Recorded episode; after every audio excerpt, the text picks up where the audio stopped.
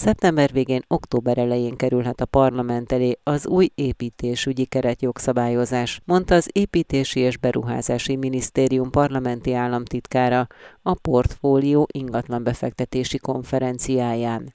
Csepregi Nándor azt is közölte, hogy azokat a beruházásokat, amelyeket a háborús gazdasági környezetben elhalasztottak, átütemezik a 2025-ös, illetve a 2026-os évre. A mostani válságos helyzetben az államnak két feladata van az építési beruházási ágazatban. Egyrészt kezelnie kell a már elindított fejlesztéseket, másrészt meg kell határoznia azt, hogy miként alakítja a beruházások ütemezését, mondta az Építési és Beruházási Minisztérium parlamenti államtitkára. Csepregi Nándor miniszterhelyettes hangsúlyozta, az energiaárak emelkedése és a kamatszint elszállása miatt az államnak jelentős konszolidációt kell végrehajtania ezen a területen. A magyar államnak különböző társadalompolitikai intézkedések fenntartása érdekében idén több mint 1000 milliárd, 2023-as éves költségvetésben több mint 2000 milliárd forint konszolidációt kell a magyar villamosművek számára nyújtania. A lakossági energia kiszámítható, kalkulálható ár korlátjaiból fakadóan, amit mindenképpen meg fogunk tartani, ez ennyibe kerül a központi költségvetésből. Csepregi Nándor úgy fogalmazott, a magyar állam beruházás politikája a hazai és az európai adófizetők forrásaira támaszkodik. Egy szempontot azonban mindenképpen figyelembe kell venni. Arról a vitáról megint nem kell beszélni, amit önök mindannyian ismernek, ami zajlik ma az Európai Bizottság és Magyarország között. Vissza kell utalnunk 2010-re, mert 2010-ben a kormányzat meghatározott egy olyan testtartást, amely testtartást lényegében ennek a vitáknak az okát jelenti. A kamatszint alakulása, elszállása a magyar állam esetében azt jelenti, hogy milyen közösségi forrásokat igényel 4%-on finanszírozni egy országot, vagy 8 és 12%-on. Egy százalékpont emelkedés közel 1000 milliárd forintos lehetőséget csökkent, vagy lehetőséget ad hozzá az ország költségvetésének a mozgásteréhez. 10 ezer milliárd forintnyi fejlesztést kellett lekonszolidálni. Itt kemény döntéseket kellett hozni. Az egyik és legfontosabb döntés az volt, hogy a magyar állam időlegesen felfüggeszti újra tervezi, és szükség esetén a lehetőségek időszakában újraindít különböző beruházásokat. 270 ilyen típusú döntés született lezárásokról, felfüggesztésekről 2100 milliárd forint értékben. A felfüggesztett beruházásokat újra tervezik, és 2025-2026-ban újraindítják. A már megkezdett beruházásoknál viszont az az elv, hogy nem maradhat torzó, ez viszont 15-20 százalékos költségnövekedést jelent az állam számára. A feladatok megvalósítását fogja segíteni az a keretjogszabály, amelyet várhatóan szeptember végén, október elején nyújtanak be az országgyűlésnek. A tervezet megalkotásában több szakmai szervezet, köztük például az évosz, a kamarák és a települési önkormányzatok országos szövetsége is részt vett. Az egyik fő elfként meg fog szűnni az a gyakorlat, hogy projektenként csak egy kivitelezői ajánlatot fogadnak el. Legalább négy érvényes ajánlatnak kell majd érkeznie ahhoz, hogy kiválasszák a kivitelezőt egy-egy beruházáshoz. Augusztusban is folytatódott a Magyar Állampapír Plusznál az csökkenés.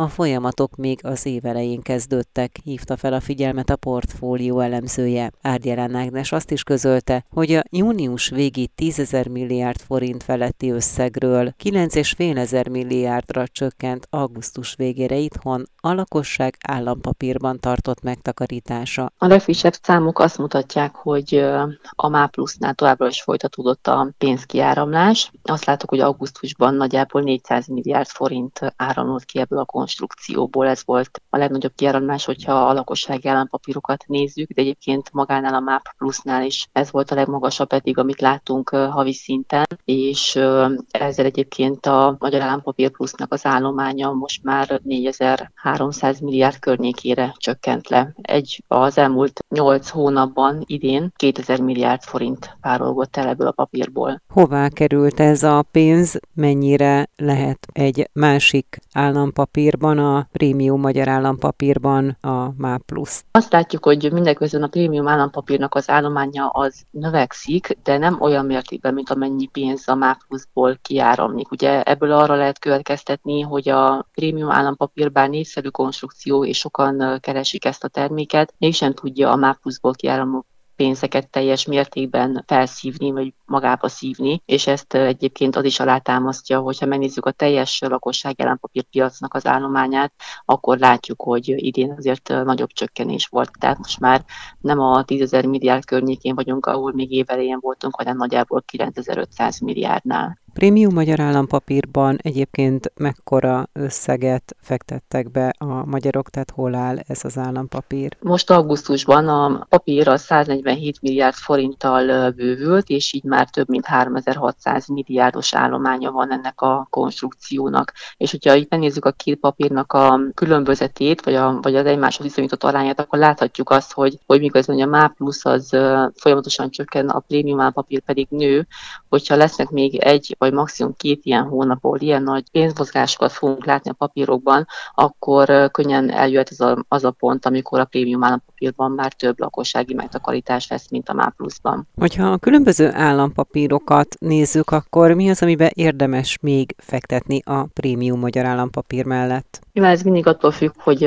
a befektető meg a megtakarító milyen időtávon szeretne befektetni, hogy olyan hosszabb papírokban gondolkodik, mint amilyen például a MÁ plusz vagy a prémium állampapír, akkor érdemes az infláció követő papírokat nézni, és ugye itt jól tudjuk, hogy a prémium állampapíron kívül ott van a babakötvény is, ami, ami szintén egy rendkívül jó lehetőséget biztosít azoknak, akik tudnak vele élni, hiszen ugye itt az a feltétel, hogy legyen gyermek, akinek a nevére ezt a babakötvényt aztán lehet megvenni, de ugye a babakötvény az messze legvonzóbb papír a piacon, hiszen infláció felett 3%-os prémiumot biztosít. Ilyen magas prémiumot egyik papír sem ad. Viszont, hogyha már lakossági megtakarítóknál maradunk, akkor érdemes lehet kicsit kitekinteni a lakossági állampapírokon túl, hiszen vannak olyan állampapírok még a piacon, amelyeket nem kifejezetten a lakosságnak szánnak, de a lakosság is megveheti őket. Ugye ilyenek a különféle különféle államkötvények, 10-15 éves államkötvények, ott vannak ugye a DK-ék is, és egyébként látszik is a számokból, hogy, hogy a lakosság elkezdett ezek felé, a papírok felé is fordulni. Ugye a dk vagy a diszkont kincstárjegy az igazából egy nem kamatozó állampapír, hanem ugye arról van szó, hogy egy diszkont árfolyamon vásároljuk meg ezt a papírt,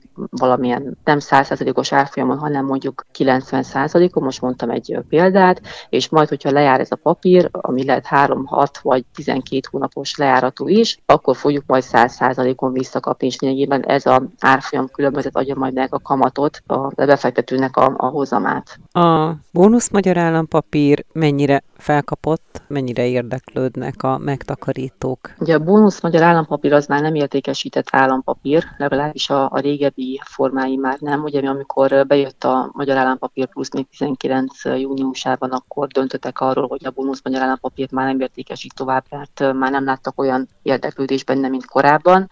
Ugyanakkor ugye az AKK az nem rég jelentette be, hogy valamennyire újra csomagolva, de lesz megint bónusz magyar állampapír, csak nem a korábban megszokott időtávokra, hanem most egy három éves papírt szeretnének a piacra dobni. De ennek kapcsán egyébként még nagyon sok a, a kérdőjel, nem tudjuk, hogy pontosan hogyan fog alakulni majd a, a kamatozása a papírnak. Ugye Gulyás Gergely mondta be a legutóbbi kormányinfon azt, hogy 11%-kal fog indulni a papír, és mivel úgy tudjuk, hogy a, továbbra is a kamatbázist azt a, a DKI aukciók fogják adni, ezért arra lehet számítani, hogy a számokból arra lehet becsülni, hogy nagyjából egy olyan 0,75-1%-os prémiumon fog majd forogni ez a állampapír. Árgyelen Ágnest, a portfólió elemzőjét hallották. Több mint két és fél paksi atomerőműnyi lehetőséget rejtenek a budapesti tetők, legalábbis elméletben. Ez derül ki a most elkészült Budapest Solar térképből, amelyen felmérték, hogy a tetőkre mekkora napelemek lennének felszerelhetőek. A részletekről Domanics András kérdezte Ámonadát, a főpolgármester klímaügyi főtanácsadóját. Egyrészt mi magunk szerettük volna megtudni, hogy nagyjából mekkora potenciál van Budapesten napenergia szempontból. Másrészt ezzel információt szeretnénk nyújtani a budapesti háztartások számára, vagy társasházak számára, mert ez egy épületszintű térkép. Gyakorlatilag bárki meg tudja nézni, hogy a saját épületén, ami 2016 előtt épült, mekkora napelem potenciált, vagy napenergia potenciált rejt a tető. Mi alapján készült a térkép tájolás szerint, hiszen statikailag nyilván nem tudtak minden épületet megvizsgálni? Nyilván nem, de egyrészt rendelkezésünkre állt a földhivatali adatbázis, amit gyakorlatilag fél évente frissítenek, a Lechner Tudásközpont adatbázisa ez, és erre húztunk rá, vagy simítottunk rá egy másik 3D-s adatbázist, amit a saját cégeink készítettek, és ezen gyakorlatilag már minden objektum megtalálható, ami Budapesten van, és ezután, amikor ez megtörtént, ezeknek a térképeknek az összesimítása, akkor néztük meg, hogy a benapozottság szempontjából ezek a tetőfelületek hogy néznek ki. Tehát például ki tudtuk szűrni a kéményeket, nagy, magas fákat, amik esetleg árnyékot vetnek a tetőszerkezetre, és igaza van, nem tudtuk pontosan megmondani, és máig nem tudjuk megmondani, hogy statikailag egy-egy épület elbírja-e a napelemeket, de azért nem kellett tőle nagyon félni, akinek viszonylag állékony tetőszerkezete van, arra valószínűleg fel lehet rakni napelemeket is. Mennyire sűrűn vannak ma Budapesten napelemek, és mit rejt ez a térkép, milyen potenciál van ebben, milyen lehetőség van ebben? Ma Budapesten körülbelül 100 megawattnyi napos rendszer található. Ez egyébként nagyjából megegyezik a mondjuk Berlinben is 100-120 megawattnyi ilyen háztartási méretű kis erőmű található, de ebből mi szeretnénk 1500-at. Az általunk kitűzött cél, hogy 2030-ra 40%-kal csökkentsük a város üvegházgáz kibocsátását, annak az ötödét gyakorlatilag a napelemeknek szántuk ezt a szerepet, és hát az összpotenciál pedig Budapesten kb. 5000 megawatt. És ugye vannak olyan épületek, amikre nem szerelhető, vagy csak korlátozottan szerelhető napelem, mondjuk azért, mert műemlékek, vagy azért, mert mondjuk panel lakásra külön lakásonkénti napelem nem szerelhető. A társasházak az egy nagy fejtörés, mi azon dolgozunk most műszaki szakemberek bevonásával, hogy megnézzük, hogy milyen módszerekkel lehetne például egyenlően elosztani, vagy hozzájutni a társasházakban élőknek a napelemből termelt villamosenergiához. Olyan módszereket és megoldásokat szeretnénk időközben kimunkálni, amivel nem korlátozzuk csak azokra a beruházásokra a városlakók lehetőségeit, ami a mostani jogszabályok szerint tulajdonképpen nem életképes. Mert ugye egy társasházban vagy az van, hogy egyenként telepítenek a lakók saját maguk számára napelemet a ház tetejére, vagy az egész ház összefog, és csinálnak egy napelemet, vagy valaki csinál egy napelemet, és azt megveszi a háztól, vagy béreli a tetőt a háztól, de ezeket a megoldásokat mi szeretnénk összegyűjteni, és egyfajta menüt adni a társasházak számára, a társasházak közössége számára, hogy kivegyék a részüket a napos fejlesztésekből. Ámonadát a főpolgármester klímaügyi főtanácsadóját hallották. Áramhálózati veszélyekre készítik fel a tűzoltás vezetőket az EON Hungária Szigetvári tampájáján.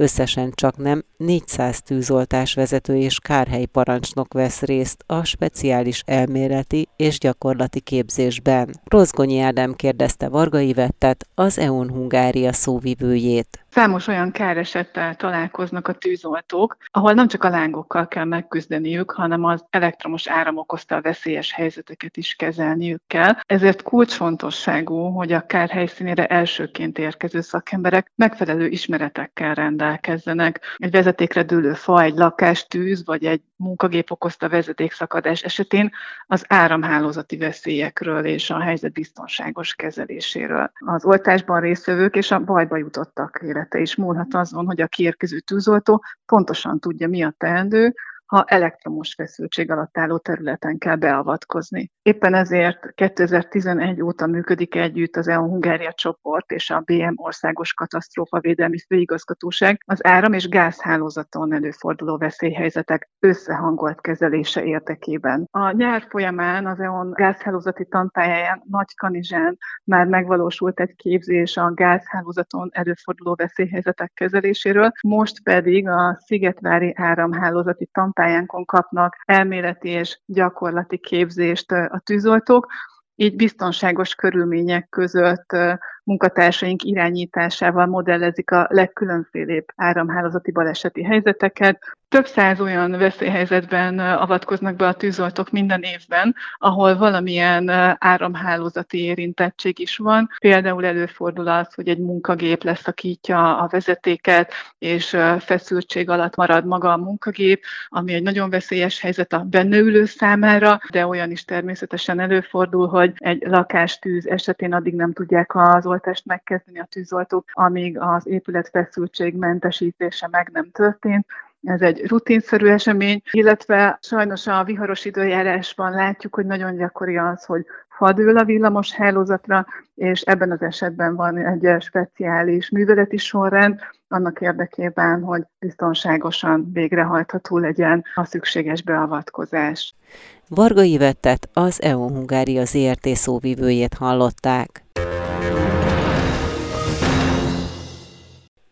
Felvásárolják a szálláspontot üzemeltető céget. A várhatóan ősszel záruló 82 millió eurós tranzakció a kelet-közép-európai régió egyik legnagyobb turisztikai akvizíciója lehet az elmúlt évekre visszatekintve, értékelte az Inforádiónak a portfólió elemzője. Mohos Kristófot kérdeztem. Maga a szállásponthoz 2007-ben alakult vállalat, és azóta egyébként az egyik meghatározó szállásfoglaló oldalá tudott válni Magyarországon. Még 2015-ben vásárolta meg a céget a Portfolio az Exim és az OTP bank által biztosított forrásból, és azóta nemzetközi akvizíciós stratégiával támogatták az organikus növekedését a vállalatnak. És egyébként az elmúlt egy évben már több mint egy millió foglalás történt a csoport oldalain. Összesen jelenleg a legfrissebb sajtóközlemény alapján több mint 87 ezer szálláshely közül választhatnak az utazók a csoport oldalain. Mit kell tudni arról a cégről, amelyik végrehajtja az akvizíciót, és miért tekinthető ez az elmúlt évek egyik legnagyobb kelet-közép-európai turisztikai akvizíciójának? Hát itt egy lengyel tőzsdejegyzett vállalatról, a Virtuálna Polszkáról van egészen pontosan szó. Ők egy varsói székhelyű elkereskedelmi és média vállalatcsoport, és hát a tranzakció zárása esetén egy közel 82 millió eurós történet lehet ebből, amit majd a portfóliának és a magánszemélyekből álló tulajdonosi körnek fognak kifizetni, ezért tekinthető ez az egyik legnagyobb tranzakciónak így a régióban. Aminek a véglegesítésére egyébként majd az ősz folyamán az engedélyeztetési folyamat sikeres lezárása esetén kerülhet sor.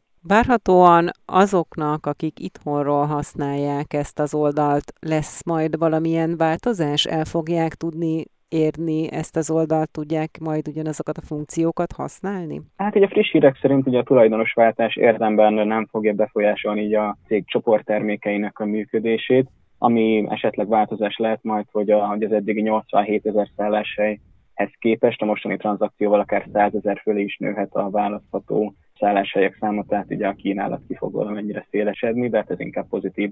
Mohos Kristófot, a portfólió elemzőjét hallották. Visszanemtérítendő támogatást nyerhetnek a városi és nagyközségi önkormányzatok, illetve konzorciumaik, az OTP Bank és a Települési Önkormányzatok Országos Szövetségének közös pályázatán. A kezdeményezés keretében a helyi gazdaság élénkítését vagy a fenntarthatóságot célzó fejlesztési tervek megvalósítására lehet benyújtani pályázatokat az OTP Bank honlapján mondta az Inforádiónak a pénzintézet kiemelt vállalati hálózat irányítási tanácsadója.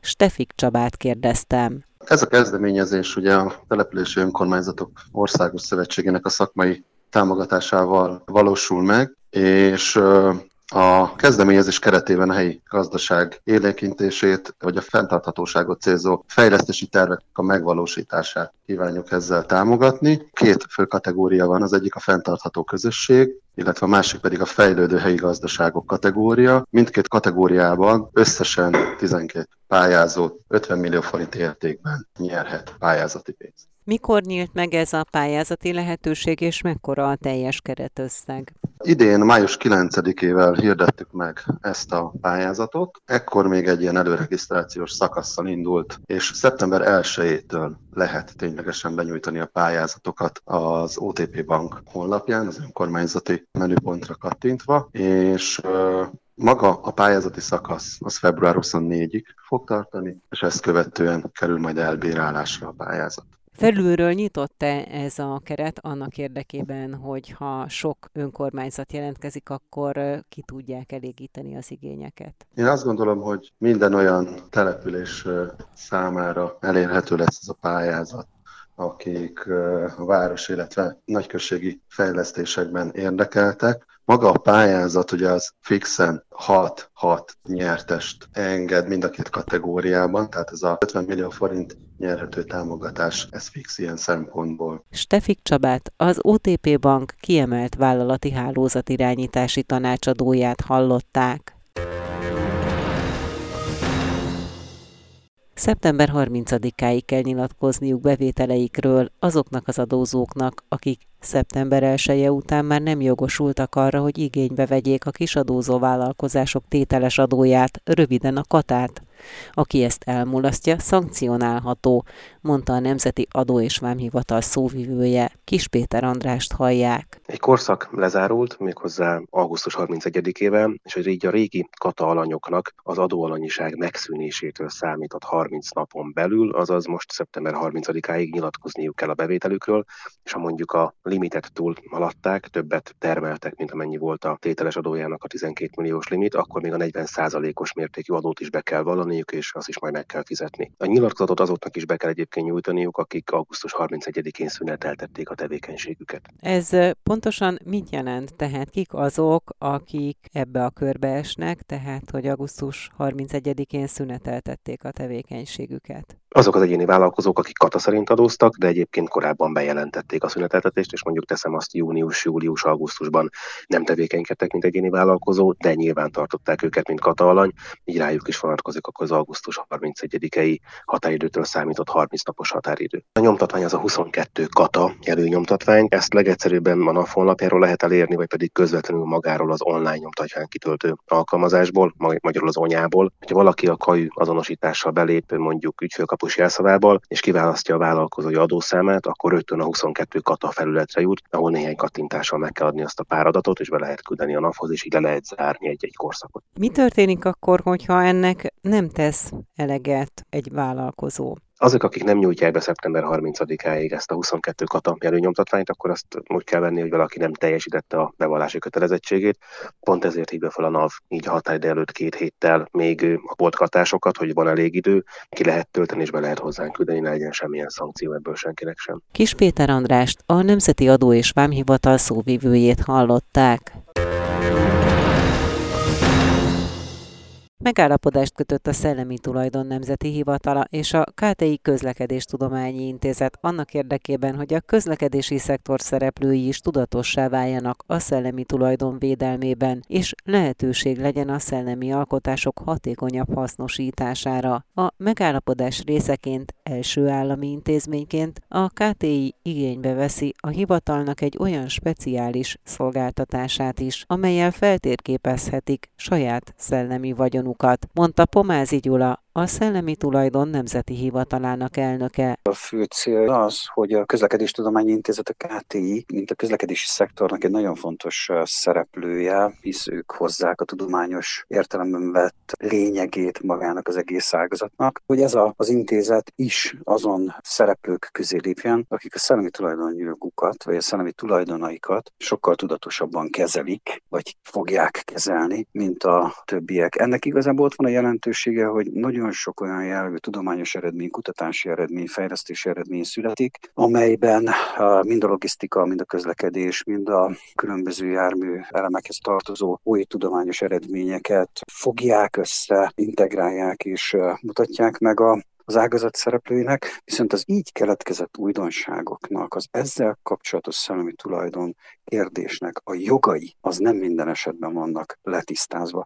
Ennek a megállapodásnak az a lényege, hogy a hivatal segít a KT-nek abban, hogy egy szellemi tulajdon potenciált mérjünk föl. IP Scannek hívják ezt a közös megmozdulásunkat, és a KT az első olyan államigazgatási szerv, amely ezt a szolgáltatást igénybe veszi, tudatosan kezelvén a szellemi tulajdon megnézvén azt, hogy miből lehet potenciálisan ténylegesen egyfajta értéket, illetve az értékhez tartozó oltalmat biztosítani. Ez egy újdonság lesz majd a közlekedéstudományi intézet számára, hogy a szellemi vagyonát fel tudja térképezni? Igen, ez egyértelműen azt szoktuk mondani, hogy szellemi tulajdona mindenkinek van. Szellemi tulajdon joga csak annak, aki ezt bejegyzi. És ebben a világban az ilyen típusú joggal történő gazdálkodás, és ennek a különböző társadalmi és gazdasági hasznait tudatosan kezelő szervezet az igazán versenyképes. A KTI ezt vállalta föl. Ebben kérte a segítségünket, és ebben tudunk nekik olyan értelemben segítséget adni,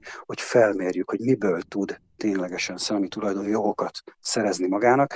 Ennek a különböző aspektusait mind-mind figyelembe véve, mind az iparjogi, mind a szerzőjogi kérdéseket tisztázva, és azt gondolom, hogy ez a tudatos építkezés a KTI esetében egy nagyon-nagyon erőteljes olyan jellegű menedzsment tudatosságot jelent, amilyen keresztül az intézmény ténylegesen nagyon sok mindent tud segíteni az ágazati szereplőknek. Pomázi Gyulát, a Szellemi Tulajdon Nemzeti Hivatalának elnökét hallották.